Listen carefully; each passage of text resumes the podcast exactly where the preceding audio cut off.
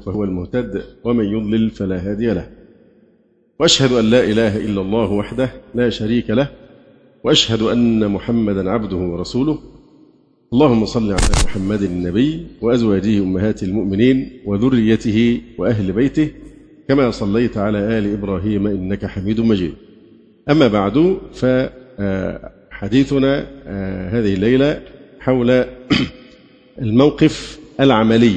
وليس فقط كما قدمنا الموقف النظري أو العلمي الإسلامي من قضية التعددية الثقافية. الآن ننتقل إلى الإجراءات العملية على ارض الواقع كيف يتعامل الإسلام مع قضية التعددية العقائدية في الناحية العملية. يعني في ناحية الأحكام. فإن الإسلام قد شرع في هذا الباب نوعين من الأحكام. النوع الأول أحكام مقصودها حفظ الدين وإظهار علوه وتميز المسلمين وحمايتهم من كل ما يضرهم في دينهم.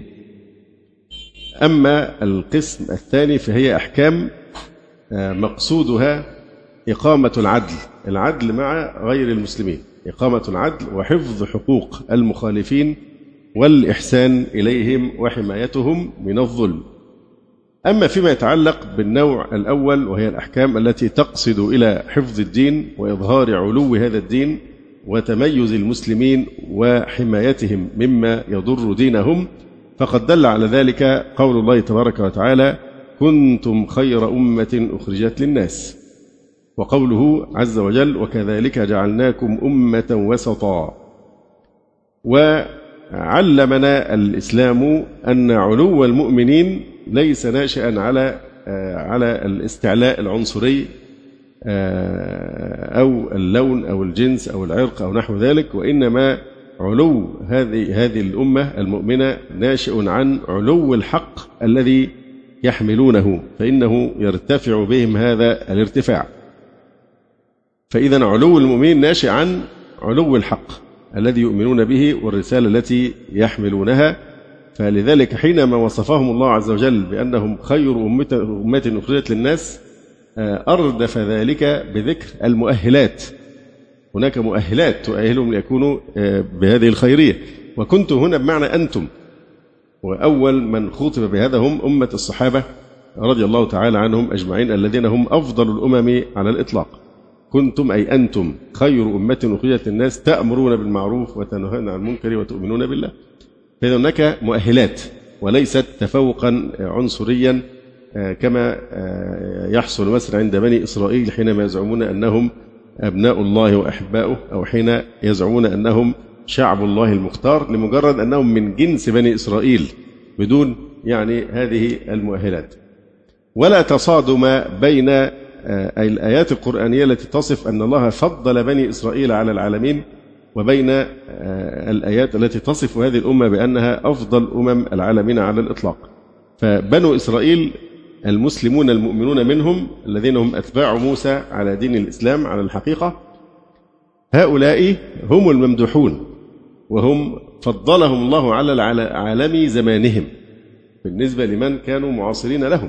أما العلو على الإطلاق والأفضلية المطلقة فهي لهذه الأمة المحمدية التي شرفها الله عز وجل وأكرمها. وكذلك جعلناكم أمة وسطا عدولا أخيارا. هناك بعض الأحكام التي ينعكس في هذا الاستعلاء الإيماني وفي الحقيقة نحن في معركتنا مع أعداء الإسلام والكارهين من كل قلوبهم لما أنزل الله وبالذات بعض الزنادقة من الإعلاميين الذين يكرهون الله ويكرهون رسول الله صلى الله عليه وسلم ويريدون أن يطفئوا نور الإسلام في مصر. يعني الأفضل تعامل مع هؤلاء الناس أن تواجههم أن تقول قال الله وقال رسول الله صلى الله عليه وسلم. لأنهم دائما ما يلوذون بالمتشابهات. هو كل الهدف الآن هو التشويش. التشويش. وكما قال أسلافهم من قبل لا تسمعوا لهذا القرآن. إياك أن تسمع حجج. لا تسمح له بأن يصل إلى الناس بالآيات القرآنية أو الأدلة. لا تسمعوا لهذا القرآن والغوا فيه لعلكم تغلبون. لا يوجد عندهم وسيلة لمحاولة تحقيق الغلبة إلا الكذب إلا الافتراء التشويش. انعدام الأدب مش قلة الأدب انعدام الأدب. يعني ليس احترام رئيس اول رئيس مصري منتخب في تاريخ الحديث المصري كله. اول رئيس بحق وحقيقي رئيس غير مزور. وما فيش أي احترام على الإطلاق. فيش أي درجة من درجات الاحترام بالعكس يطلقون القذائف والقصف الإعلامي. الواحد أنا عن نفسي لا أستطيع أن أشتري هذه الجرائد يعني وده الحل إن أنتم تقاطعوها لا تدخلوا أنفسكم في دائرة التأثير حتى لا تتأثروا لأن أنا بشر ونتفاعل بمثل هذا. يا إما تنفعل والضغط يعلى وتنفجر من داخلك آه، وإما تجنب هؤلاء الناس واشتغل بالبناء اشتغل بالدعوة لا تلتفت إليهم. هو هدفهم هذا استهلاكنا في معارك ومشاحنات لأن هذه أولى خطوات التفشيل للمشروع الإسلامي ولاي رمز إسلامي.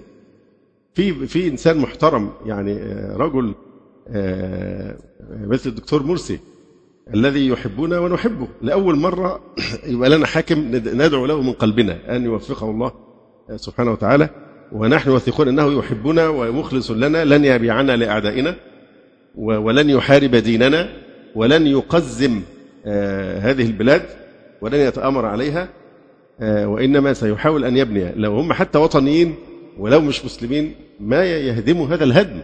ده لسه ما عملش حاجة. يعني لسه ما استفتحش ولم يعين لسه لم يعني بصورة رسمية 100% لكن مع ذلك النهارده جريدة أنا ما استطعت أن أشتريها طبعا لأن جريدة العنوان الكبير الرئيس الفاشي في قصر الرئاسه يصفونه بالفاشي. ودي الوصف هم يريدون أن يطعنوا في الإسلام. لكن بدل أن يطعنوا فيه مباشرة يطعنون في الرموز. الفاشي. نسبة إلى الفاشية بتاعت موسوليني في إيطاليا و... و... و... وهذه المذاهب. فحد يقول على رئيس منتخب يعني احترم إرادة على الأقل يعني 13 مليون مثلا انتخبوه. احترم حتى الناس دي. احترم إن الآن أصبح رئيسا لكل المصريين مش مش للمسلمين فقط ولا للاتجاه الإسلامي فقط. مفيش حتى احترام. في الشريعة احترام الحاكم هو من احترام من من, من إجلال الله كما ذكرنا في الحديث المرة السابقة. فيش أدنى احترام والراجل لسه ما عملش حاجة حتى تزعلهم يعني. لكن هي عملية استباقية لإرهابه وابتزازه واقل إجراء يتعمل حقيقة أنا مش عايز اخد لأنها كلها ترهات وسفاهات وإن إحنا المفروض لا ننشغل بهم عنهم.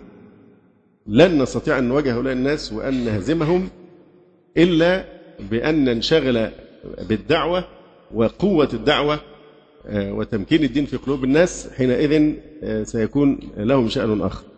لكن يكون هو كل ما يعني يرمون إلينا الشتائم والعدوان والسفاهات التي يفعلونها وإحنا كل طاقتنا تهدر. في الردود والمناوشات أعرض عنه أعرض عن الجاهلين كما قال الله تعالى. وإذا مروا باللغو مروا كراما. فسلام عليكم لا نبتغي الجاهلين. هؤلاء هم الجاهلون. هؤلاء هم الذين قال الله فيهم ووصفهم بأنهم الذين أجرموا. إن الذين أجرموا كانوا من الذين آمنوا يضحكون. وإذا مروا بهم يتغامزون. وإذا انقلبوا إلى أهلهم انقلبوا فكهين. وإذا رأوهم قالوا إن هؤلاء لضالون وما أرسلوا عليهم حافظين. المهم من يضحك أخيرا مش اللي بيضحك دلوقتي. المهم من يضحك هناك في الآخرة. فعلى أي الأحوال أرجو الإخوة ألا يستهلكوا في التفاعل مع هذا الإجرام وهذا الظلم وهذه السفاهات بأن إحنا كمان ننشغل بمتابعتها والرد عليها نفصل أنفسنا عن دائرة التأثير ونشتغل بالبناء بقال الله وقال رسول الله صلى الله عليه وسلم فإن هذا هو ما يكشف كذبهم وإجرامهم وكراهيتهم للإسلام. آه، وهم لا يعون الدرس. الدرس المفروض كان يكونوا خدوه إن هم بيستفزوا المسلمين في مصر. ما أقولش الإسلاميين أنا أرفض أن أقول الإسلاميين دلوقتي. المسلمين أي مسلم في مصر حينما يرى هذا السلوك الجائر منهم بيحصل استفزاز واستنفار آه، بحيث الناس تغلي قلوبهم غيظا على هؤلاء آه، القوم. ولا يجدون متنفسا إلا في الصناديق. ليعلنوا احتجاجهم على هذا الإجرام وهذا العدوان. ف يعني أرجو ألا ننشغل كثيرا بهؤلاء الناس آه، وراجعوا صفاتهم في سورة المنافقون وفي سورة النساء وفي سورة محمد صلى الله عليه وسلم سورة القتال. ولتعرفنهم في لحن القول. هؤلاء هم الذين يكرهون ما أنزل الله. آه، وبالتالي دائما يريدون أن يحاصرونا في موقف الدفاع. يلقي التهمة وأنت تشتغل بالدفاع. ومن مستلزمات الدفاع عند بعض المنهزمين منا أنه يعمل عمليات بتر وتجميل في الإسلام حتى يرضي الزبون لأن الزبون دائما على حق. لا أنت ألقي الحق الذي أنزله الله لأن ضياع الحد الفاصل بين الإيمان والكفر بين الحق والباطل. هذه جريمة في حق البشرية. يجب أن يبقى الحق الذي نزل به القرآن الكريم والفرقان الذي أنزله الله حدا فاصلا في كل أنواع الخلافات أو التوجهات. لازم. وإلا لو دخل كله في المنطقة الرمادية هذا قضاء على رسالة الإسلام. ومن أخطر آه، التآمر في ذلك الترويج لهذا المذهب الكفري وهو موضوع التعددية الثقافية بالمعنى الذي شرحناه في مقدمة آه، الكلام. من هذه الإجراءات التي شرع الله سبحانه وتعالى آه، لحفظ الدين وإظهار علوه وتميز المسلمين أن الله سبحانه وتعالى ميز جزيرة العرب بتحريم استيطان الكفار لها. ولذلك قال النبي صلى الله عليه وسلم فيما رواه مسلم لأخرجن اليهود والنصارى من جزيرة العرب حتى لا أدع إلا مسلما. لأخرجن اليهود والنصارى من جزيرة العرب حتى لا أدع إلا مسلما. فهذه من أحكام العلو والتميز آه، وهذه من أحكام الله عز وجل. يجي واحد بيقول لك دي منافية لحقوق الإنسان. هو مين أعلى بقى لما تتصادم ما يسمى وفين حقوق الإنسان دي؟ إشمعنى مع المسلمين بتنسوا حقوق الإنسان؟ هذه الجرائم التي تجري في سوريا يعني حاكم بجيشه بطيرانه بدباباته بصواريخه بجنوده يقاتل شعبه الأعزل. ما حصل على الإطلاق منه عشر معشار هذه النكاية في اليهود الذين احتلوا الجولان. وأذلوه أشد الإذلال. لما لما الطائرة التركية دخلت أسقطوها. يقول لك السيادة الوطنية وكانت فين السيادة الوطنية من سنة تقريبا الطيران اليهودي حلق فوق القصر الرئاسي وما حدش قدر يقول السيادة الوطنية السورية. كانت فين الكلام ده؟ فين حقوق الإنسان في هذه الجرائم دي الناس بتذبح كأنها دجاج. المنطق الذي يرفعه هؤلاء المشركون النصيريون كما قالوا صراحة قالوا سوريا إما لنا وإما لا سوريا. يعني سنمسحها من على الخريطة. انكشفت الأمور أكيد نحن نستفيد. يعني الآن كشفت إيران انكشف عدو الله حسن نصر وعصابته وانكشف من العدو ومن الصديق. ولكن يعني ال ال أين حقوق الإنسان فيما يحصل من سوريا؟ اشمعنى اهتموا بالعراق هذا الاهتمام وقال لك حقوق الإنسان وحلبجة وكذا وكذا؟ دخلوا في ليبيا لغاية في أنفسهم. لكن لماذا سوريا بالذات؟ لا شك أن هذا يخدم يعني سياستين فحقوق الإنسان يعني هي مادة يستعملونها وقت الحاجة فقط لتبرير تدخل أو نحو ذلك. لكن فين حقوق الإنسان مع هؤلاء العزل الذين يقتلون صباح مساء؟ كأنهم دجاج. يوميا مش أقل من 100 واحد. وحرب شرسة مع شعب عزل. وفين ما يسمى بالمجتمع الدولي وحقوق الإنسان والأمم المتحدة وكل هؤلاء الكذابين. ف يعني هذه من أحكام العلو إن جزيرة العرب ميزها الله سبحانه وتعالى بألا يعني آه، يقيم فيها مشرك. وعن أم المؤمنين عائشة رضي الله تعالى عنها قالت كان آخر ما عهد رسول الله صلى الله عليه وسلم أن قال لا يترك بجزيرة العرب دينان لا يترك بجزيرة العرب دينان. هذا رواه الإمام أحمد. أيضا من هذه الأحكام آه التي تعكس علو الإسلام آه قول النبي صلى الله عليه وسلم إن الإسلام يعلو ولا يعلى. الإسلام يعلو ولا يعلى. وهذا مصداق قول الله تبارك وتعالى آه، هو الذي أرسل رسوله بالهدى ودين الحق ليظهره على الدين كله ولو كره الكافرون. آه، تجلى هذا أيضا في الشروط العمرية على أهل الذمة كما هو معلوم. تجلى هذا في منع الشريعة الشريفة المسلمين من أن يتشبهوا بالكفار. في نصوص كثيرة جدا كما قال النبي صلى الله عليه وسلم ليس منا من عمل بسنة غيرنا. والأحاديث في هذا كثيرة وهي تشمل كثيرا من مجالات الحياة التي يعني آه، منعت الشريعة آه، أهل الإسلام من أن يتشبهوا فيها بالكفار بل يتميزوا عنهم. من ذلك أيضا تحريم تهنئتهم بشعائر الكفر وأعيادهم الدينية وعدم بداءتهم بالسلام. لكن هنا آه، هذه الأحكام سواء الشروط العمرية أو أحكام التشبه بالكفار أو التهنئة أو آه، البداء بالسلام هذه القضايا عموما يراعى عند العمل بها الاستطاعة والمصلحة. لابد من مراعاة الاستطاعة. هل هذا مستطاع أم غير مستطاع؟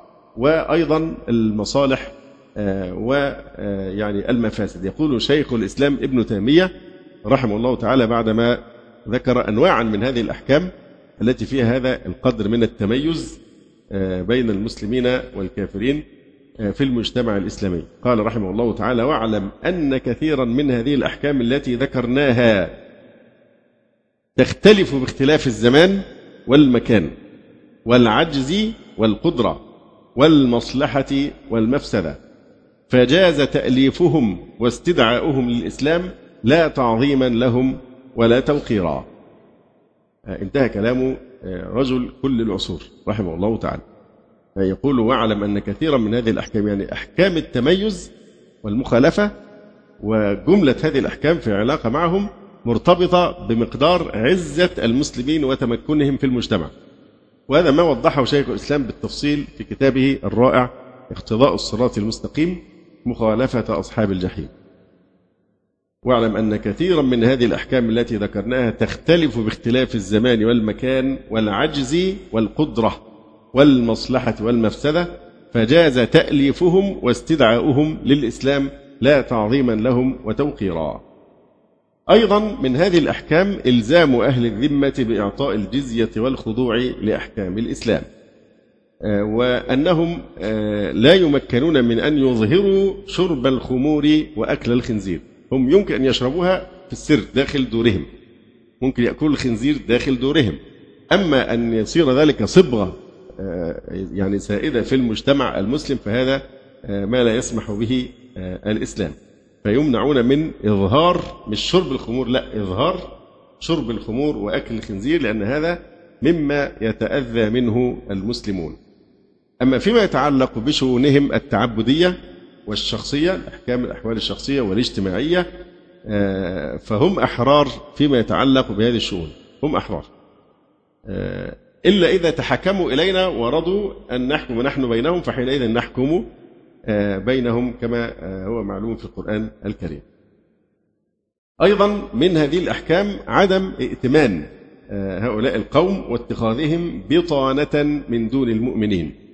يا أيها الذين آمنوا لا تتخذوا بطانة من دونكم لا يألونكم خبالا. ودوا ما عنتم. قد بدت البغضاء من أفواههم وما تخفي صدورهم أكبر. ولا شك أن التولية شقيقة الولاية. فالتولية والتمكين على رقاب المسلمين هي نوع أو أخت أو توأم الولاية المنهية عنها. لا تتخذوا بطانة من دونكم. فيحرم المودة القلبية. لكن في الظاهر نتعامل بالعدل كما ذكرنا. أما القلب فيحرم أن الإنسان يتخذ الكافر صديقا أو خليلا أو محبا له ويوده بقلبه. بل لابد أن يبغض كفره ويبغضه لكفره. لكن في الأحكام الظاهرة يعامله بالعدل ويؤدي آه، حقوقه كما آه، سنبين إن شاء الله تعالى. من ذلك أيضا آه، دعوتهم إلى الحق لأن هذه وظيفة هذه الأمة المسلمة. في حق وفي باطل في إنقاذ للبشرية من الخلود في جهنم. هذا إحسان للبشرية أن يدعى هؤلاء إلى الحق. لكن كما قال تعالى ادع إلى سبيل ربك بالحكمة والموعظة الحسنة وجادلهم بالتي هي أحسن. وقال عز وجل قل هذه سبيلي أدعو إلى الله على بصيرة أنا ومن اتبعني وسبحان الله وما أنا من المشركين. وقال صلى الله عليه وسلم بلغوا عني ولو آية. وقال صلى الله عليه وآله وسلم لأن يهدي الله بك رجلا واحدا خير لك من حمر النعم. وقال صلى الله عليه وسلم من دعا إلى هدى كان له من الأجر مثل أجور من اتبعه لا ينقص ذلك من أجورهم شيئا. ادع إلى سبيل ربك بالحكمة والحكمة هي الحجة البالغة والقول الفصل والفعل الرشيد. ولا تكون حكمة إلا إذا كانت مستمدة من الشرع الصحيح والعقل الصريح. والموعظة الحسنة وهذه إشارة إلى المؤثرات الوجدانية والعاطفية التي تؤثر في القلب على الداعية أن يجتهد في مخاطبة الوجدان يعني بجانب الحكمة التي تتضمن آه، العقل والنقل. لابد أيضا من مخاطبة العاطفة والوجدان الذي يلمس يلمس القلب ويؤثر فيه. فهذا هو المقصود بكلمة الموعظة الحسنة. وجادلهم بالتي هي أحسن. هذا أمر بحسن الخلق ولين الكلام بقصد الهداية لا بقصد المغالبة والعلو. يعني حينما تناظرهم أو تناقشهم لا يكون ذلك بقصد المغالبة والعلو والقهر للخصم ولكن بإيه؟ بقصد الهداية. ويلين الإنسان خلقه ويقول حسنا كما قال تعالى وقولوا للناس حسنا. للناس حتى الكافر حتى المشرك. وقولوا للناس حسنا فالناس هنا تعم إيه؟ جميع آه، الخلق. وخالق الناس بخلق حسن. فالمسلم لا يندم أبدا على حسن الخلق أبدا. لا يمكن حسن الخلق تندم عليه. فمن ثم لابد من ملازمة الحكمة والموعظة الحسنة والجدال بالتي أحسن لأن الهدف هو أن يهتدوا إلى الحق وليس أن تهزمه أو آه، تغلبه. وليس أدل على ذلك من أن القرآن الكريم أرشدنا إلى نوع من التنزل. التنزل آه، عند مجادلة آه، المخالف أو الخصم. يقول الله تعالى وإن أو إياكم لعلى هدى أو في ضلال مبين. يعني بيشوف كيف يجذبوا إلى إلى الحق. يقول هيا بنا نتجرد في البحث عن الحق. لأن آه، نحن مثلا دينان مختلفان ومتضاربان. والحق لابد أن يكون في واحد منهما. وإن بدأ حتى بنفسه ما يضرش. الحق لا يضر إنه يتقدم يتأخر شيء دي قضية. وإن أو إياكم لعلى هدى أو في ضلال مبين. هذا نوع من التنزل والاستدراج لكي يطمئن ويدلي بذلك إن كنت واثقا من الحجة فاللين والرفق هو دائما ما يعود عليك به الخير يعني الكثير. انظر إلى مؤمن آل فرعون. ماذا قال؟ وإن يك كاذبا بدأ بالاحتمال الذي يوافق هواهم. ده نوع من التنزل. لطمأنة الخصم واجتذابه الحق. وإن يك كاذبا فعليه كذبه وإن يك صادقة يصيبكم بعض الذي يعدكم. فبدأ باللي يوافق هواهم إن هو يكون كاذب. نعم. صحيح. كل تسألون عما أجرمنا ولا نسأل عما تعملون. صحيح. نفس الباب. كذلك موجودة في قصة يوسف. آه إن كان قميصه قد من قبل فصدقت. جاب الاحتمال اللي يوافق إيه؟ هواهم وهواها. فصدقت وهو من الكاذبين. وإن كان قميصه قد من دبر فكذبت وهو من الصادقين. فده نوع من إظهار النصفة والإيه وعدم يعني التحيز لجذب آه، من تناظره. من هذه الأحكام الشرعية المرتبطة بحفظ الإسلام وإظهار علو الإسلام وتميز المسلمين وحماية المسلمين مما يضر دينهم عدم السماح للباطل بالظهور. عدم السماح للباطل بالظهور. والله سبحانه وتعالى حينما قال قل جاء الحق وزهق الباطل. إن الباطل كان زهوقا. هي سنة. متى ما جاء الحق فلا بد أن يزهق الباطل. بمجرد مجيئه يزهق الباطل ويضمحل. إذا جاء الحق زهق الباطل كما قال تبارك وتعالى. وأهل الكفر في المجتمع الإسلامي لا يسمح لهم بأن يظهروا شعائرهم يمارسون شعائرهم. لا يمنعون من ذلك. لكن داخل أماكن عبادتهم أما السمة العامة للمجتمع فهي لابد أن تكون سمة التوحيد والإسلام. لا يظهرون شعائرهم وليس معنى هذا أنهم يمنعون من ممارستها داخل أماكن عبادتهم ولا يدعون إلى باطلهم. لا يمكن الكفار أبدا داخل الدولة الإسلامية من الترويج للكفر والتشويش على آه، عقيدة الناس بعكس ما تدعو إليه التعددية يعني الثقافية أو العقدية كما ذكرنا. آه، فقد جاء في الشروط العمرية ولا نرغب في ديننا. يتعهدون أنهم لا يرغبون الناس في دخول فيه ولا نرغب في ديننا ولا ندعو إليه أحدا. هذه من أحكام العلو للإسلام في داخل المجتمع المسلم.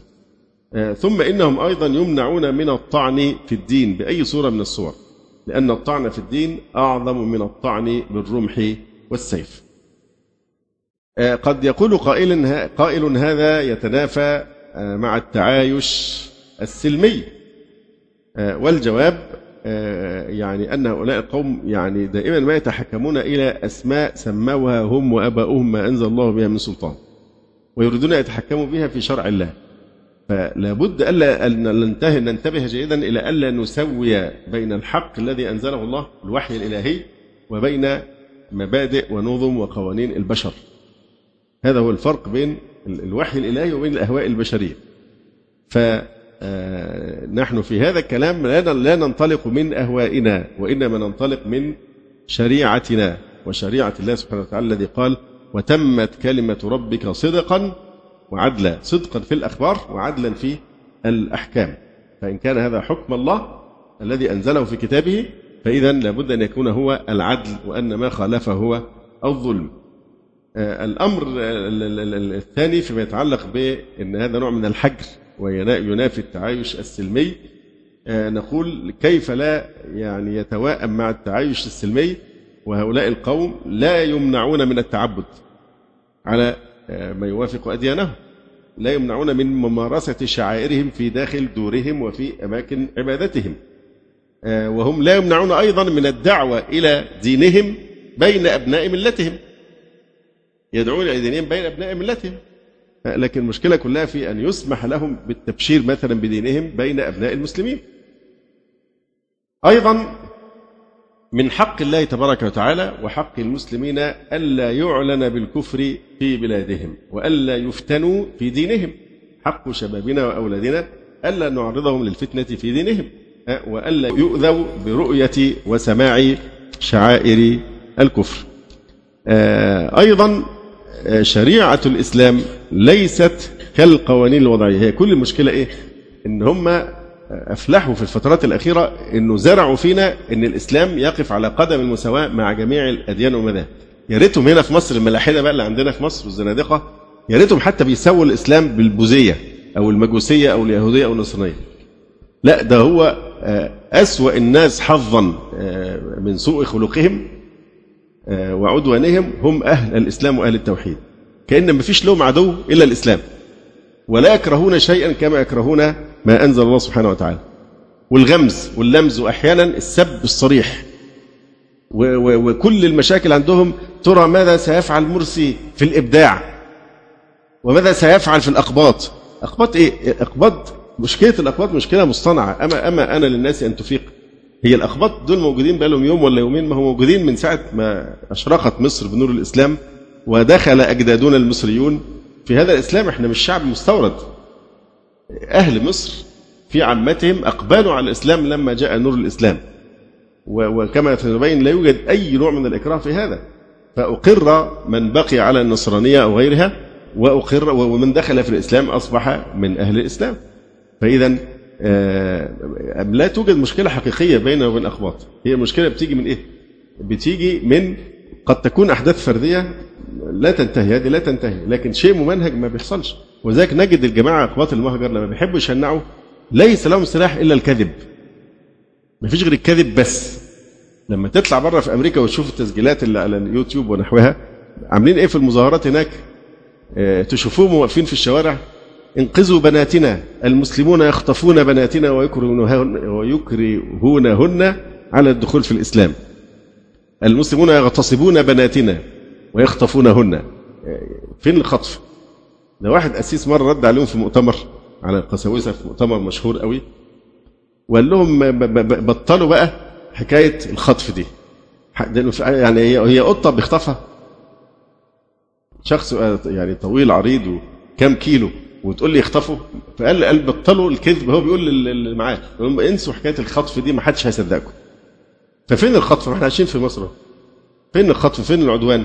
لابد هتحصل أحوادث فردية ودي لا تنضبط في أي مجتمع. ولكن الأخباط آه، طول عمرهم عايشين ما فيش أي مشاكل. وما منا إلا من له جيران محلات في الشارع بيتعامل معها. الحياة ماشية طبيعية جدا. معظم الأزمات كانت مصطنعة. لهدف كان يرمي إليه حسني مبارك وعصابته. وغيره. فالشاهد إن ما فيش في مصر مشكلة حقيقية كطائفية.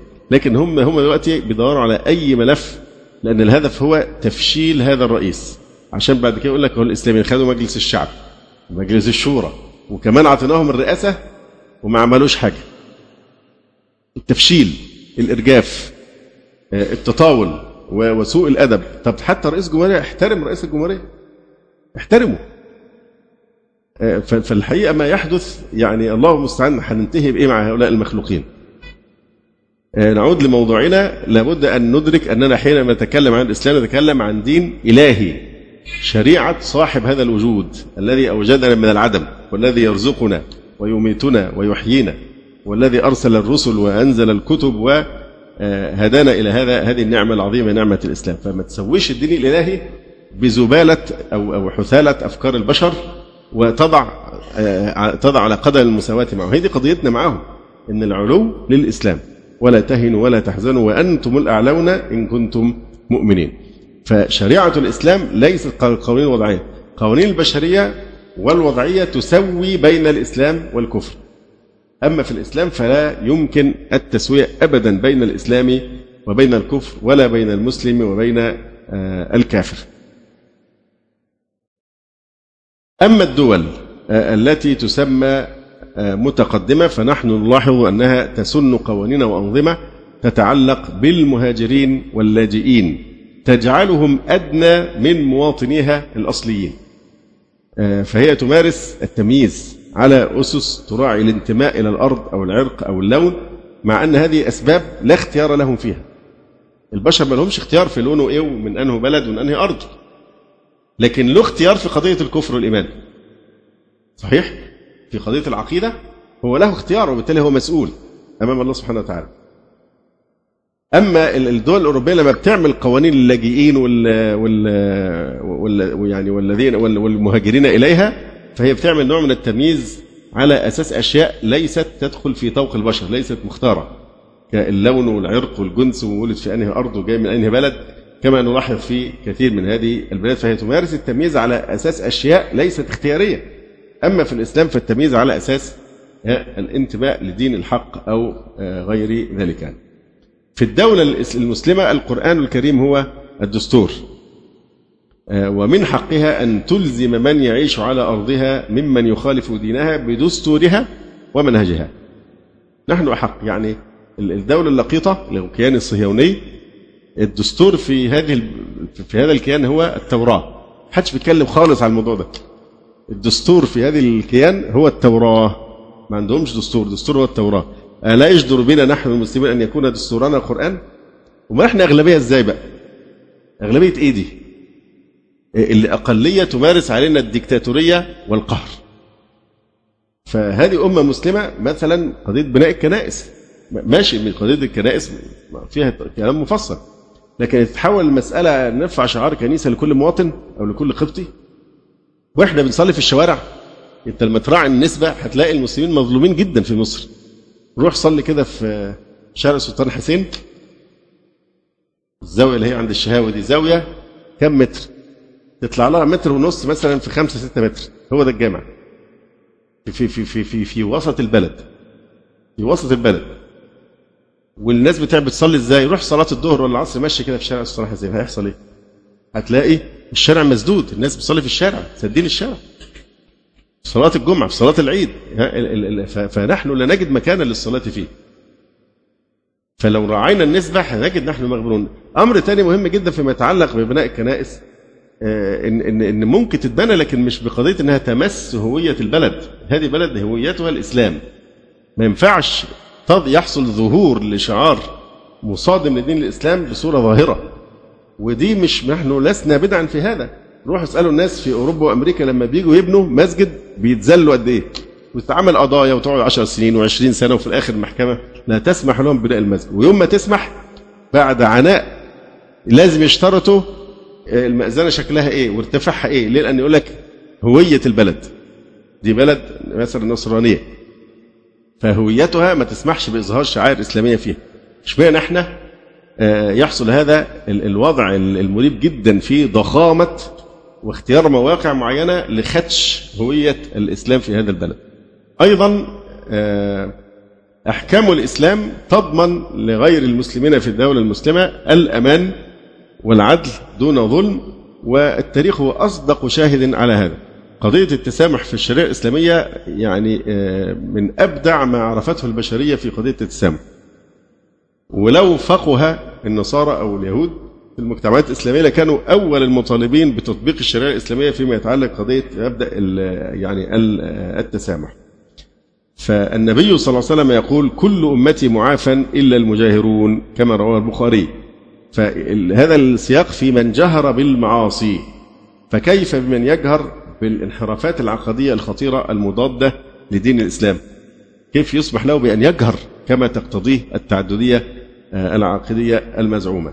يقول العلامة الشوكاني رحمه الله تعالى ومن عرف هذه الشريعة المطهرة حق معرفتها علم أن مجالسة أهل البدع المضلة فيها من المفسدة أضعاف ما في مجالسة من يعصى الله بفعل شيء من المحرمات. يعني مجالسة المبتدع أخطر من مجالسة العاصي ولا سيما لمن كان غير راسخ القدم في علم الكتاب والسنة. ودي إحنا محتاجينها الآن تعريض نفسك لسرطانات الإعلام. تدخل في دائرة التأثير. خاصة إذا كانت مناعتك ضعيفة ليس عندك العلم الكافي للرد على هذه الشبهات. مع الوقت هتلاقي نفسك بتتغير من غير ما تشعر. فبالتالي ابن القيم بيتكلم هنا على المبتدعين في المجتمع الإسلامي. كيف يجب أن يهجروا وألا تنصت إليهم لئلا يتسرب إليك من سمومهم شيء.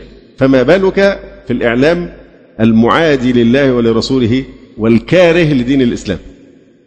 يكره بكل ما تعنيه كلمة كراهية وحقد على الإسلام.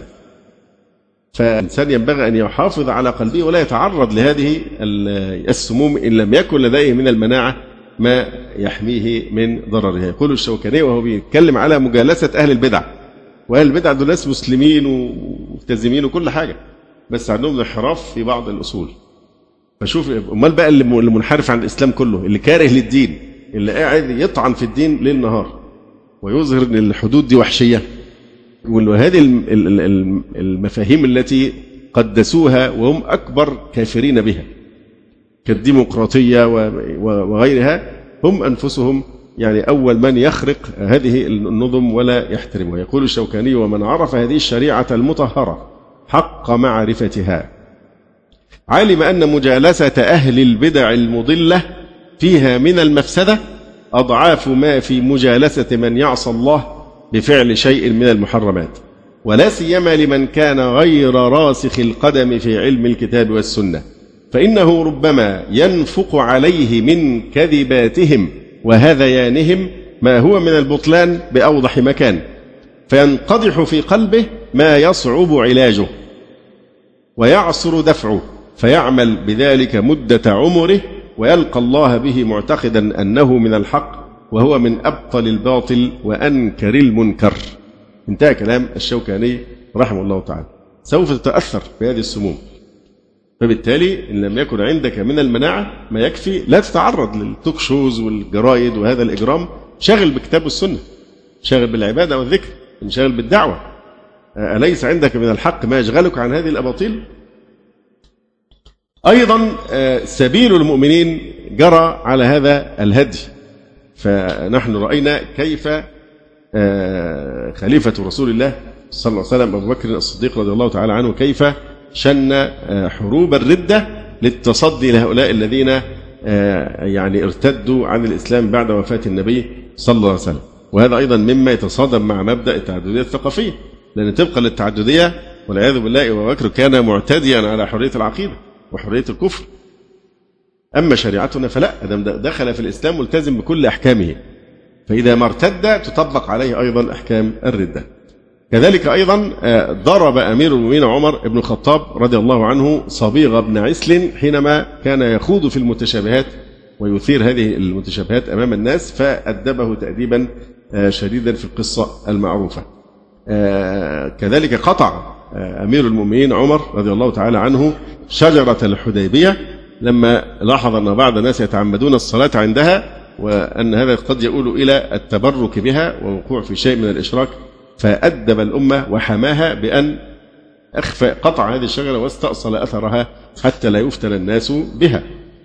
آه، علي رضي الله تعالى عنه آه، أمر بجلد من فضله على أبي بكر وعمر رضي الله عنهم. هذا إجراء فيه عقوبة حسية آه، مقابل هذا العدوان الأثيم على مقام الشيخين رضي الله تعالى عنهما. فهذا أيضا من السياسة الشرعية. علي رضي الله عنه لما انحرف الخوارج واعتدوا وظلموا آه، قاتلهم آه، في الأخبار المعروفة. فقتال الخوارج ما هو من نفس هذا الشيء. لو التعددية الثقافية ما كانش المفروض يعتدي عليهم سيبهم بحريتهم يكفروا اللي يكفروه يعملوا اللي يعملوه. كذلك تصدى عمر ابن عبد العزيز رحمه الله تعالى لبدعة القدرية والخوارج ولم يسمح لهم بالظهور. هذا كله إجراءات لحراسة العقيدة وقمع المبطلين وإبقاء كلمة الإسلام هي العليا في المجتمع الإسلامي. من مما ينبغي ملاحظته في هذا الباب أيضا الحذر من أهل الذمة والمعاهدين والمستأمنين الذين قد يقومون بخيانة هذه الأمة. لأن ولاءهم يكون لأهل ملتهم. يمكن دي كانت واضحة جدا في العراق. لما رأينا الرافضة وولاءهم لإيران ضد بلادهم. بل إنهم رحبوا بالاحتلال الأمريكي من أجل تمكينه من القضاء على أهل السنة فيما هو يعني معلوم للجميع. آه، فقد جاء في الشروط العمرية ولا نؤوي فيها ولا في منازلنا جاسوسا ولا نكتم غشا للمسلمين. آه، يعني لا نؤوي فيها ولا في منازلنا جاسوسا ولا نكتم غشا للمسلمين. هذا مقتضى عقد الذمة والأمان. إذا يجب التفريق بين التسامح الذي أمر به الشرع الشريف. الشريعة الإسلامية لم يعرف لها نظير على الإطلاق لا في التاريخ القديم ولا الحديث في التسامح الحقيقي والعدل حتى مع المخالفين على الإطلاق. هذا يعني التسامح صناعة إسلامية صرفة وده تاريخ طويل جدا ينبغي أن يسلط عليه الضوء. آه، نرجو فيه بعد شر نتكلم عليه لكن هذا معروف يعني بالعكس ما يعرف دين انتشر بالإكراه. وبمذابح قتل فيها ملايين البشر سوى النصرانية. بخلاف ما يشيعونه من أن الإسلام انتشر آه، بالسيف كما آه، سنبين. فإذا يجب أن نفرق بين آه، التسامح الذي أمر به الشرع الشريف والذي هو من خصائص الشريعة الإسلامية وبين التساهل مع من يحاربون الله ورسوله صلى الله عليه وآله وسلم. ومعلوم أن الدول المعادية دائما ما توظف الأقليات لإحداث الفتن والإضرار بالمجتمعات الإسلامية. ولذلك نرى أن السياسة الغربية حريصة على تصدير فكرة التعددية إلينا. آه، لأن في ضوء التعددية يستعملوا كلمة بقى التعددية لإيه؟ ليتباكوا على الأقليات. الاضطهاد أول كلمة قالتها هيلاري كلينتون إيه؟ وهي بتهني الرئيس. آه، الرئيس أوباما أو كذا يهنئ الرئيس محمد مرسي. ويذكره بأهمية حقوق الأقباط. يعني لازم إيه يحط مسمار كده يبقى حجة للتدخل آه، بين وقت وآخر وللتشويش. ف فدايما الغرب بيزرع فكرة التعددية في المجتمعات الإسلامية عشان بعد كده يفضل يتباكى على الأقليات ويستغل هذا الأمر للتخريب. يقول أحد ساسة الغرب إن تحريك الأقليات هو دائما عمل إيجابي لما ينتج عنه من آثار تدميرية على المجتمع المستقر. وتذكروا السودان. إن تحريك الأقليات هو دائما عمل إيجابي لما ينتج عنه من آثار تدميرية على المجتمع المستقر. إذا لو ترك أهل الباطل يظهرون باطلهم ويدعون إلى الكفر وإلى الردة والبدع والفسق لحدث بلاء عظيم لأهل الإسلام. فإن فئاما من الناس سينجرفون إلى المذاهب المنحرفة التي هي أقرب إلى الكفر منها إلى الإسلام. وآخرين إلى الفرق المبتدعة. آخرين سوف يعني يستجيبون لدعوات الفجور والفسق ونحو ذلك. وهكذا ستتزلزل عقائد وأخلاق بعض المسلمين. وهذا ما حدث في كثير من بلاد العالم الإسلامي للأسف الشديد. بعض الناس يقولون عقيدة الإسلام أقوى. أنا أذكر أن طه حسين لما كان وزير المعارف وضع في مناهج كلية الآداب بعض الروايات التي فيها سخرية من الإسلام وسخرية من النبي صلى الله عليه وسلم وطعن في الدين. فحصلت مظاهرات شديدة جدا. طبعا طه حسين هذا من أعدى أعداء الإسلام في مصر. من أعدى أعداء الإسلام في مصر. وله دور خطير جدا في محاربة الإسلام ومفاهيم الإسلام. نحن لا نتكلم على خاتمة الله أعلم بخاتمته. نتكلم على منهجيته المعادية للدين. آه، وده موضوع يطول. فكان من أحد محاور نشاطه الخبيث آه، أنه اجتلب بعض المستشرقين ليحاضروا في مصر هنا طاعنين في الدين. و أو يعني زرع في المناهج التعليمية أشياء بعض الروايات فيها تطور على الإسلام. أعتقد بعض روايات برنارد شو آه، فلما الدنيا قامت عليه وقصة طويلة جدا حصل صدام شديد بينه وبين الطلبة في الجامعة آه، وانتهى الأمر بأنه وطبعا الرافعي له صولات وجولات مع طه حسين في في هذه الحرب. فرد عليه استخفاف بعقول الناس يقول إن الإسلام قوي ولا يتأثر بوجود رواية بتطعن فيها يعني كأنه بيمدح الإسلام بس بنوع من الخداع برضه تمويه. إسلام قوي ويدخل الروايات التي تشتم في الإسلام. فنفس هذا المنطق الخبيث آه، اللي بيفترض انه عقول الناس يعني عقول فارغة والناس ساذجة آه، ينطلي عليها مثل هذا الأسلوب. فيقول لك المسلمين أقوياء عقيدتهم راسخة ولا يؤثر فيهم أقلية من الكفار أو المبتدعين ونحو ذلك. فاتركوهم يجهرون بآرائهم وأفكارهم ويدعون إليها والناس يميزون بين الخبيث والطيب ولن يتأثروا بهذا الباطل. هذا الكلام يشيع ويشيع الآن بالذات في هذه الأجواء. حرية الفكر وحرية الإبداع إلى آخر هذا الكلام. ف للأسف الشديد يقول الدكتور محمد سليم العوة فلو قدر لي وهذا لن يحدث كأنه كان يتنبأ.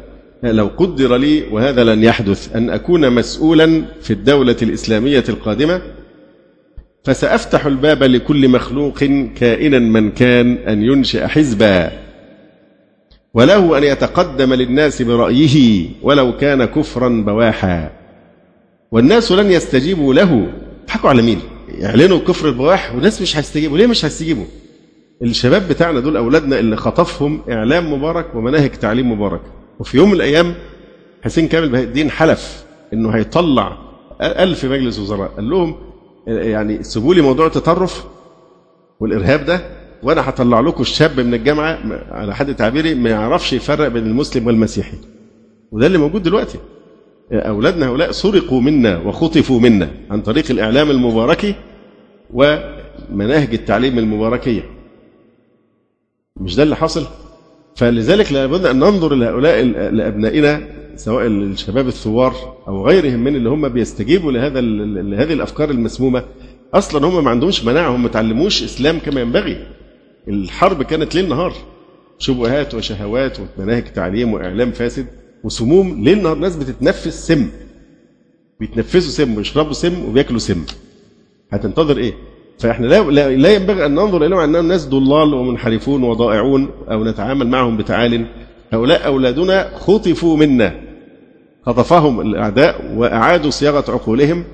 وهم لا يشعرون أنهم منحرفون عن الإسلام أو أنهم يخالفون حقائق دينهم ولذلك يجب أن نتسلح بقال الله وقال رسول الله صلى الله عليه وسلم فإن آه، يعني آه، فحين حينئذ يعني ما جاءوا به السحر يبطله الله بقال الله وقال رسول الله صلى الله عليه وسلم وينقشع هذا الباطل. فلذلك إحنا المفروض ما يكونش لنا موقف عدائي من شباب الثورة الثوريين عموما. أو من حتى الاتجاهات السياسية الليبرالية والعلمانية الشباب العادي اللي بيدخل هذه الحركات هو مش رافض دينه على فكرة ابدا. ده شباب معتز بدينه جدا بس جاهل. جاهل. فينبغي إن إحنا نمد له يد العون والتعليم والتفاهم والحوار بالتي هي أحسن لأنهم ليسوا غرباء عنا هؤلاء خطفوا منا. أنت تخيل الناس جم خطفوا أولادك كلهم وحطوهم بقى في دير ولا في أي حاجة وطلعهم حاجة ثانية فهؤلاء حصاد الإعلام والتحدي الذي كانت عصابة مبارك تراهن عليه كي تطفئ نور الإسلام في مصر. فموضوع إن, إن أنت تسيب الناس تتعرض للفتن ما هو أصلا آه، تقول لي ما يتأثرش مش الحديث قال إن هو بيتأثر؟ كل مولود يولد على الفطرة فأبواه يهودانه أو ينصرانه أو يمجسانه أو يلبرنانه أو يعلمنانه إلى آخره. فإذا الفطرة موجودة. طب ليه تعرضه لما يفسد فطرته؟ ليه تحرمه هذه النعمة؟ فهي المسألة إن إحنا في رصيد فطرة موجود فيهم. يعني خطأ إن إحنا ننظر للشباب ده حتى الليبراليين حتى العلمانيين آه، إن هم رافضين الدين أو إن هم كفار بهذا الدين. لا إطلاقا. أنت إذا اقتربت التليفون لسه فيه حرارة قابل للحوار والاستجابة والفطرة موجودة. لكن هو ضحية في إلى حد كبير هو ضحية. طبعا في قسم آخر هو مسؤول. لأن عنده عقلا والحق متيسر لكل من يبحث عنه بإخلاص فإن الله يهديه إليه. لكن لا ينبغي أن نتعامل معهم بنوع من الفوقية أو العدوانية آه، أو إن هم في صف ونحن في صف. هم معظمهم لا فاهم الإسلام ولا فاهم الليبرالية ولا علمانية هي كلمة عجباه زي أي موضة. كلمة حلوة كده ليبراليه يعني حرية يعني علمانية ده العلم بقى والتقدم والمدنية والدولة المدنية. إحنا بنقول نسمع كلمه مدنية. أنا عن نفسي أقول مدنية يعني مد... نسبة إلى مدينة رسول الله صلى الله عليه وسلم التي أقام فيها النبي صلى الله عليه وسلم أول دولة إسلامية. يبقى مدنية يعني من المدينة المنوره لكن بالمعنى الخبيث يتلاعبون باللفظ لأنه لفظ مشتبه. في مدنية بمعنى ضد العسكرية وده شيء جيد. في مدنية ضد البداوة والتخلف وده شيء جيد. المجتمع مدني يعني متحضر.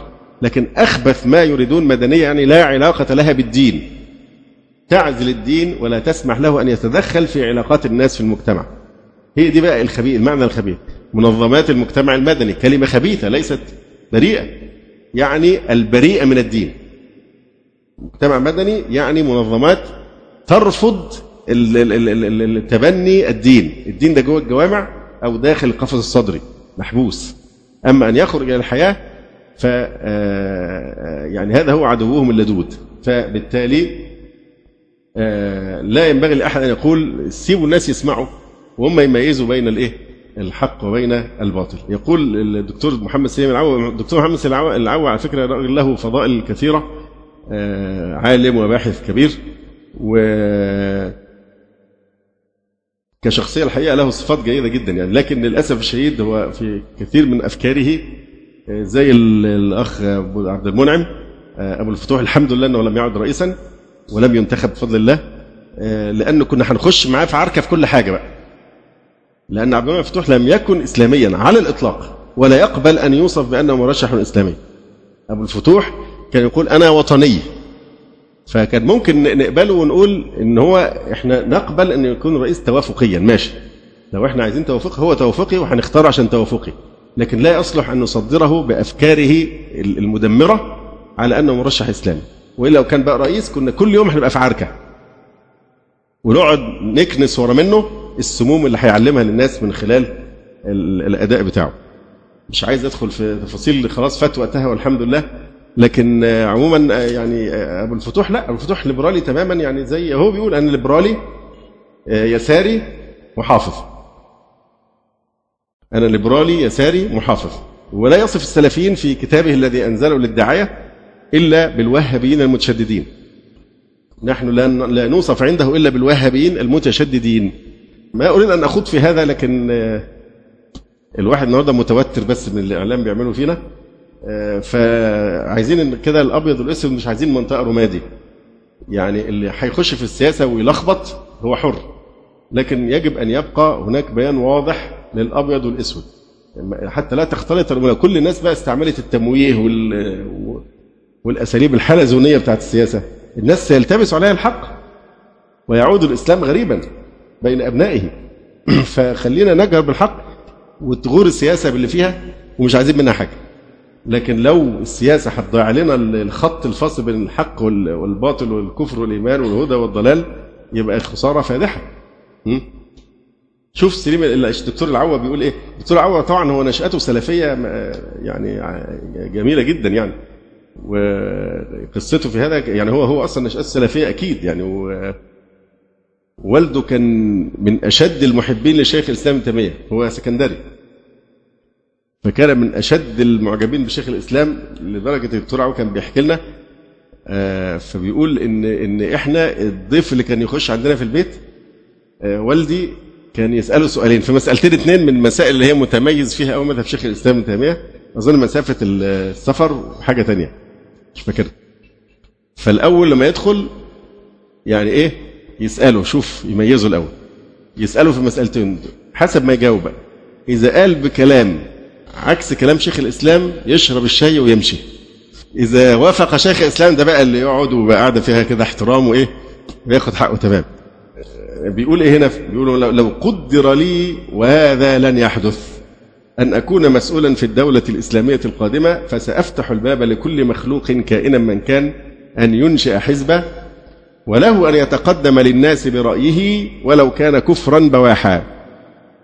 والناس لن يستجيبوا له. هنبدأ بقى إيه؟ الأساليب الملتوية بقى. نعمل كده وتطمنوا. ده الناس لن تستجيب له. لماذا تعرض الناس للفتن وللتشويش. هذا مش معناه أن الحق ضعيف لكن قلوب الناس هي الضعيفة. لأن ممكن كثير من الناس ليس عندها مناعة لا يحسن التمييز فلماذا تشوش عليه. ليه السبب انه يدخل النار. تجيب له مبشر وهو ما عندوش أي مناعة مش فاهم حاجة خالص. ويجي المبشر يقعد يقول له بقى الشمس والضوء والحرارة والثلاثة واحد وواحد ثلاثة والكلام ده كله والفداء والتجسيد الخطيئة الأصلية. شوية كلام. ها وربنا بيحبك واعمل انت عايزه والمسيح هيحمل عنك كل الخطايا. طب ما ده كلام. ممكن يعجب ناس كتير. يقول لك طب دي حاجة مريحة قوي. واخد بالك؟ يعني المسيح هيتصلب والعياذ بالله وهيشيل عنك كل الخطايا بتاعتك. دي يعني أوكازيون. فطيب مش في قلوب ضعيفة ممكن تقبل مثل هذا؟ فانا لماذا أصلا يعني أعرض الناس لمثل هذه الفتنة؟ يقول والناس لن يستجيبوا له لأنه مؤمنون بفطرتهم وإذا استجابوا له بعض المخبولين فلا بأس. أما أن يحجر على أحد بدعوى أن رأيه مخالف لرأيي أو أن اجتهاده مخالف لاجتهادي فهذا ما لا أستطيع قبوله لأن أحدا ليس بأولى أولى بأحد من الصواب. ندخل برضه في إيه؟ الأساليب الحلزونية. ليه؟ لأن القضية هنا مش قضية رأي واجتهاد دي قضية قواطع. قضايا مقطوع بها بأدلة قطعية من الكتاب والسنة والإجماع مش قضية اجتهاد.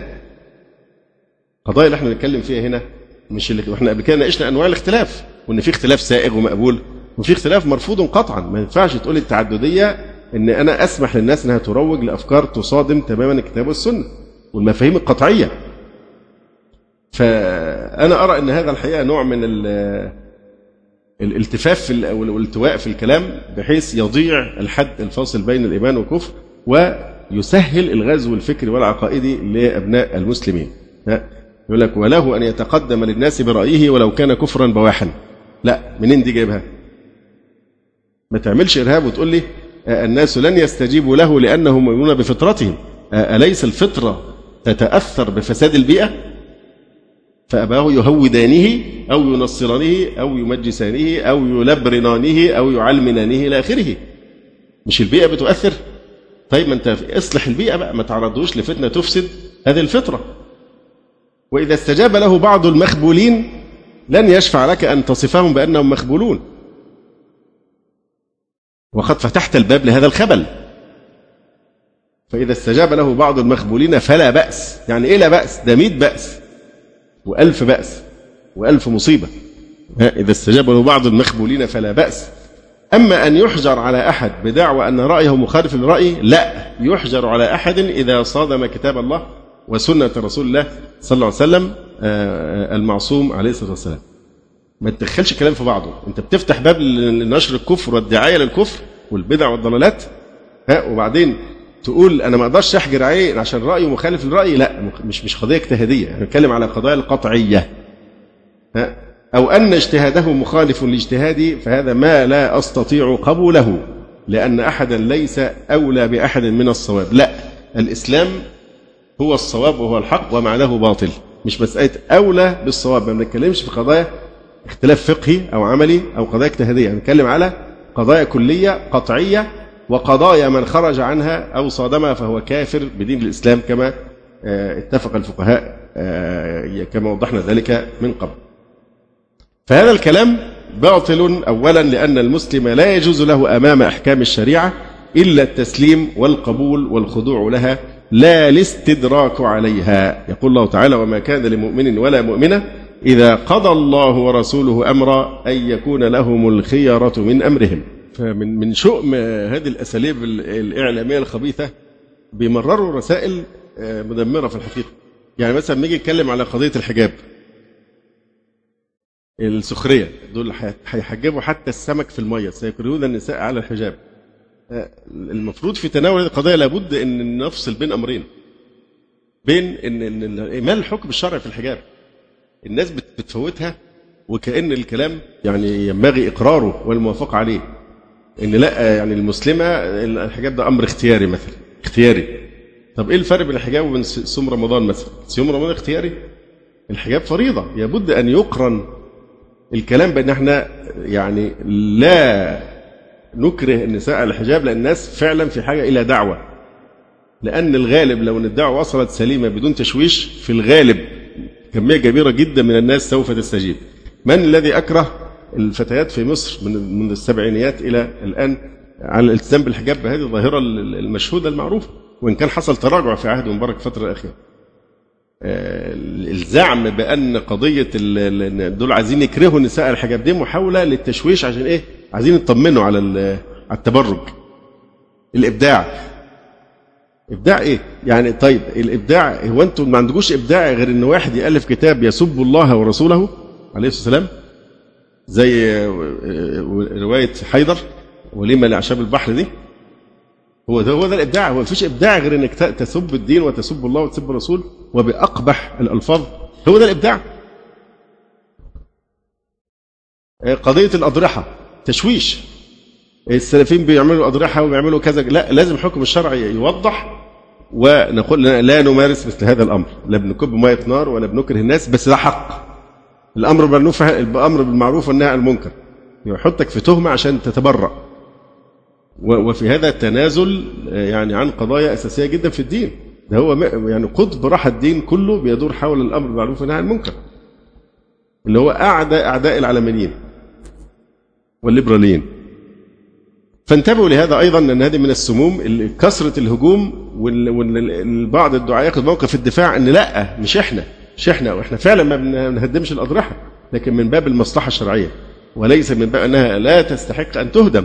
وإلا فمن من هؤلاء الصوفية اللي بيهدد بحرب أهلية لو حد قرب من الاضرحه وحد قرب من الاضرحه لكن بحرب اهليه لكن هل ممكن واحد من كل المخالفين دول يقول عايزين مناقشة أو مناظرة علنية علمية في أي قضية من هذه القضايا؟ هاتوا علماء الأزهر. المستقل مش التابع للسياسات. هاتوا علماء الأزهر هم يناقشوا ويناقشون في مناظرات علمية ما حكم بناء الاضرحه داخل المساجد في الشريعة الإسلامية. ما حكم التبرج؟ ما حكم الأمر بالمعروف والمنكر وما آدابه وفقهه وشروطه إلى آخره. ما فيش حد بيناقشها كقضية في حد ذاتها ليحق الحق ويبطل الباطل. لكن بتثار حتى يسارع الناس بالتبرؤ لا إحنا مالناش دعوة بالأمر بالمعروف والمنكر ما عندناش الحكاية دي. آه، إلى آخره. فالمسلم إذا كان قد رضي بالله ربا وبالإسلام دينا وبمحمد صلى الله عليه وآله وسلم ليس له أمام شريعة الإسلام وأحكام شريعة الإسلام إلا التسليم والقبول والخضوع لها وهو راض محب. كما قال الله عز وجل وما كان لمؤمن ولا مؤمنة إذا قضى الله ورسوله أمرا أن يكون لهم الخيارة من أمرهم. فيش اختيار أمام أمر الله وأمر رسول الله صلى الله عليه وسلم. عجبكم الإسلام كده؟ مرحب. مش عاجبكم الإسلام أنتوا أحرار لكن لا لا تصنعوا إسلاما جديدا تعملون فيه عمليات بتر وقص ولصق وإلغاء ومحو وتشويه آه، على يعني مقاسي أهوائكم. جاءت أحكام الشريعة بنصوص صحيحة صريحة آه، تمنع السماح للباطل بالظهور وقرر ذلك علماء المسلمون المسلمين وبينوا. أيضا واقع المسلمين شاهد على خطورة السماح للباطل بالظهور فإن بلاد المسلمين التي تحكم بالعالمانية دون شرع الله والتي سمح فيها للمبطلين بالظهور والدعوة تصدع فيها إسلام كثير من الناس وراجت فيها الانحرافات الخطيرة وليس كما يقال إن المستجيبين لهذا الباطل بعض المخبولين بل استجاب له كثير من علية القوم من أصحاب الشهادات العالية ومن الوجهاء والمسؤولين والمتنفذين وغيرهم. أيضا سلامة فطر المسلمين وحبهم لدينهم ونقاء عقيدتهم لا بد له من مثبتات ومقويات بلزوم دين الله واتباع شرعه ومن أحكام شرع الله تعالى ألا نترك المسلم يتعرض للباطل من الكفر والبدعة والفجور بل يجب عليه أن يهجر المجالس التي يخاض فيها آه، في آيات الله. وإذا رأيت الذين يخوضون في آياتنا فأعرض عنهم حتى يخوضوا في حديث غيره. إنكم إذا مثلهم. آه، إن الله جامع المنافقين والكافرين في جهنم جميعا. فلابد أن ننتبه إلى أن الجلوس أمام هؤلاء المجرمين الكارهين لدين الله آه، أنت مسؤول عن هذا الجلوس. لأن أنت دور الأجهزة دي هو دور التعليم السلبي. أنت إن عقلك بيبقى زي القمع القمع كده وهم بيصبوا فيه اللي هم عايزينه. حتى الحوارات لما تيجي تتصلوا كده لا بيحصل نوع من الفلترة للكلام ويمرر ده ويقفل على ده. شغل برضو إيه؟ ما فيهوش يعني مش مش بالنزاهة اللي أنتم بتتوهموها. كله بيبقى موجه. حتى الاتصالات كثيرا ما تكون موجهة. لغرس فكرة معينة في قلوب يعني آه، الناس. ف فمجالستهم بقى سواء جالسوا أمام التلفزيون في التوك شو ولا في الجرايد ولا جالسوا مباشرة. فانتبهوا لهذا يسخرون من آيات الله لا تأخذ معهم. إن لم تزل هذا الباطل زل عنه وأطفئ الجهاز أو تحول إلى حاجة فيها ذكر الله وتعليم في الدين. أما أنك تتعرض لهذه السموم وليس لديك مناعة فهذا مناف للآداب الإسلامية التي تحثنا على هجر أهل الباطل وعدم الإنصات إليهم كما قال بعض السلف لما مر هو وابنه على رجل مبتدع يتكلم في دعاته قال أي بني يسجد أي بني يسجد وسد أذنيه بإصبعيه. أي بني يسجد إن هذا القلب ضعيف. أي بني يسجد إن هذا القلب ضعيف. أما أن نفتح الباب لكل مبطل ويسمح له بالظهور ونرد نقول إحنا ناس أقوياء. أنا جدع. مش هتأثر. ف آه، ونحن لا نملك المقاييس التي نميز بها بين الحق والباطل. فهذا ليس من سبيل المؤمنين في شيء. طيب ماذا آه، شرع الإسلام للتعامل مع من أظهر الباطل أو دعا إليه في بلاد المسلمين؟ آه، مثلا مع أهل الذمة من نواقض آه، هناك أشياء إذا فعلوها ينقض عهدهم ومن ذلك أيضا من هذه الإجراءات منعهم من إظهار شعائرهم في المجتمع المسلم. لكن لا يمنعون من التعبد ولزوم شعائرهم داخل أماكن العبادة. أما الظهور بشعائر الكفر في المجتمع المسلم فهذا ما لا تسمح له الشريعة. مثلا في حكم الردة شخص ارتد وجهر بهذه الردة فمعلوم أن الشريعة عاقبته في الآخرة وفي الدنيا. في الآخرة آه، يحبط عمله ويخلد في نار جهنم والعياذ بالله. أما في الدنيا فإنه يستتاب ثلاثا فإن تاب وإلا قتله ولي الأمر لا غيره. ليس بقبض حدود لأحد الناس. هذه من مسؤولية ولي الأمر. لأن الردة تشكيك في الإسلام كما قال تعالى وقالت طائفة من أهل الكتاب آمنوا بالذي أنزل على الذين آمنوا وجه النهار واكفروا آخره لعلهم يرجعون. حرب نفسية لعلهم يرجعون. لأن هذا تشويش وتشكيك. أيضا آه، المرتد هو أعظم جرما ممن يرتكب جريمة الخيانة العظمى التي تعاقب عليها كل الدول تقريبا بالإعدام. ولأن آثار الردة تتعدى إلى كل من لديه صلة به. كزوجة ينفسخ عقد الزواج الأولاد يفقد آه، الأهلية للولاية عليهم أو تزويجهن مثلا ونحو ذلك تنقطع هذه الروابط بالردة. لا يدفن في مقام المسلمين لا يصلى عليه إلى آخر هذه الأحكام التي تترتب على يعني الردة. هناك أيضا عقوبة القتل والنفي والضرب كما حصل مع الجعد بن درهم وغيلان القدري وصبيغ بن عسل آه، وضرب علي رضي الله تعالى عنه من فضله على الشيخين ومن ذلك أيضا قول الإمام الشافعي رحمه الله تعالى حكمي في أهل الكلام أن يضربوا بالجريد والنعال ويطاف بهم في العشائر والقبائل ويقال هذا جزاء من ترك الكتاب والسنة وأقبل على الكلام. من هذه العقوبات أيضا لمن أظهر الباطل الهجر. الهجر مش ان إحنا نقعد نعظمه ونسمع له. أه أه ونتأثر به. الهجر. أه وطبعا الهجر بشروطه يعني. ان الهجر لابد أن يكون القصد منه أساسا هو صيانة العقيدة وأن يحقق المصلحة المقصودة منها وأن تكون العقوبة حسب درجة المخالفة وأن العقوبة تكون لمن يجهر وليس للمستاثر بالبدعة الذي يجهر ويدعو إليها هو الذي آه، يعاقب. والأدلة طبعا معروفة قصة المخلفين في تبوك والآثار عن السلف في النهي عن مجالسة أهل البدع.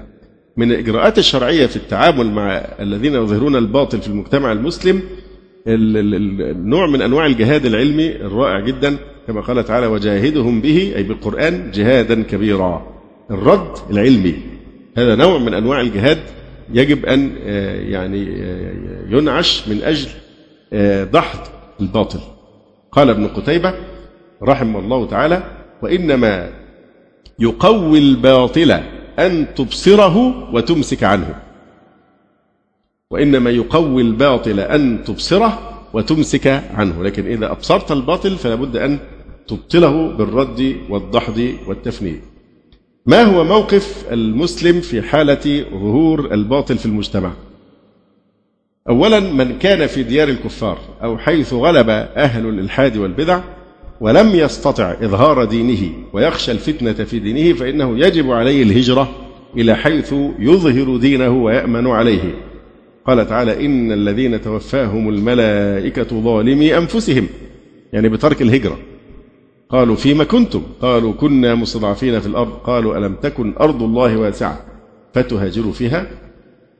وقال البغوي رحمه الله تعالى فإن استوت جميع البلاد في إظهار ذلك فلا وجوب بلا خلاف. إن كان عم هذا الأمر كل البلاد آه، ففي هذه الحالة آه، لا تكون الهجرة إيه؟ واجبة. فيهاجر الهجرة القلبية بقى آه، بقلبه. ثانيا الاعتصام بالله واليقين بالحق وكثرة العبادة ولزوم الصحبة الصالحة. أنا قلت لكم من قبل بعد الثورة أن ده وقت كتب سيد قطب ومحمد قطب رحم الله الأحياء والأموات فالحقيقة أن أن سيد قطب بالذات سيد قطب يمكن كلامه بغض النظر عن المخلفات والبدع اللي إحنا كلنا عارفينها. اتكلمنا عليها كتير قبل كده. المجازفات في قضايا الكفر والإيمان أو نحو ذلك. لكن أنا أقول ما يتعلق بخبرته بالصراع الفكري والحملات المضادة للإسلام كأنه كان يخاطبنا في هذه الظروف التي نعيشها الآن. لأن مصر في العهد الملكي مرت بموجات إلحاد شديدة جدا وعلمانية كانت أقسى من العلمانية الموجودة دلوقتي. علمانية حزب الوفد بقى العتيقة ها بتاعت سعد زغلول والنحاس والناس دي كلها. اللي بيتكلموا عليهم دلوقتي كأنهم أنبياء. فاسمعوا كده عينة من كلام سيد قطب في المشكلة اللي إحنا فيها اليومين دول وشوفوا بقى يعني كيف يكون زي كده البلسم لما يوضع على الجرح ويعالجه. فاصغوا إلى كلام سيد قطب رحمه الله تعالى. يقول إننا نحن الذين نقدم الإسلام للناس ليس لنا أن نجاري الجاهلية في شيء من تصوراتها ولا في شيء من أوضاعها ولا في شيء من تقاليدها مهما اشتد ضغطها علينا. إن وظيفتنا الأولى هي إحلال التصورات الإسلامية والتقاليد الإسلامية في مكان هذه الجاهلية. ولن يتحقق هذا بمجاراة الجاهلية والسير معها خطوات في أول الطريق كما قد يخيل للبعض منا. إن هذا معناه إعلان الهزيمة من أول الطريق. إن ضغط التصورات الاجتماعية السائدة والتقاليد الاجتماعية الشائعة ضغط ساخن عنيف. إن ضغط التصورات الاجتماعية السائدة والتقاليد الاجتماعية الشائعة ضغط ساخن عنيف ولكن لابد مما ليس منه بد. لابد أن نثبت أولا لأن النصر الحقيقي هو أن تثبت على المبدأ. ده أعظم صور النصر أن تثبت على مبدأك لا تتغير ولا تحيد عنه. نثبت لابد أن نثبت أولا ولا بد أن نستعلي ثانيا. استعلاء على الباطل. وأنتم الأعلون إن كنتم مؤمنين. لابد أن نثبت أولا ولا بد أن نستعلي ثانيا ولا بد أن نري الجاهلية حقيقة الدرك الذي هي فيه بالقياس إلى الآفاق العليا المشرفة أو المشرفة للحياة الإسلامية التي نريدها. ولن يكون هذا بأن نجاري الجاهلية في بعض الخطوات. كما أنه لن يكون بأن نقطعها وننزوي عنها وننعزل. كلا إنما هي المخالطة مع التميز والأخذ والعطاء مع الترفع والصدع بالحق في مودة والاستعلاء بالإيمان في تواضع. والامتلاء بعد هذا كله بالحقيقة الواقعة وهي أننا نعيش في وسط هذه الجاهلية وأننا أهدى طريقا من هذه الجاهلية وإنها نقلة بعيدة واسعة. هذه النقلة من الجاهلية إلى الإسلام وإنها هو هوة فاصلة. لا يقام فوقها معبر للالتقاء في منتصف الطريق ولكن لينتقل عليه أهل الجاهلية إلى الإسلام. يعني الكبر نعمله عشان الناس تنتقل من الضلال إلى إلى إيه؟ الهدى وإلى الحق. وليس نتقابل مع بعض في النص. لا لازم هم اللي يعدوا من هذا النظام المصادم الإسلام إلى النظام آه، الإسلامي. أيضا من واجبات المسلم طبعا تعرفون إحنا في تحفظ من كلمة الجاهلية إن ممكن الجاهلية في حاجات محددة يعني في تبرج الجاهلية في حكم الجاهلية في ظن الجاهلية في حمية الجاهلية في ربا الجاهلية.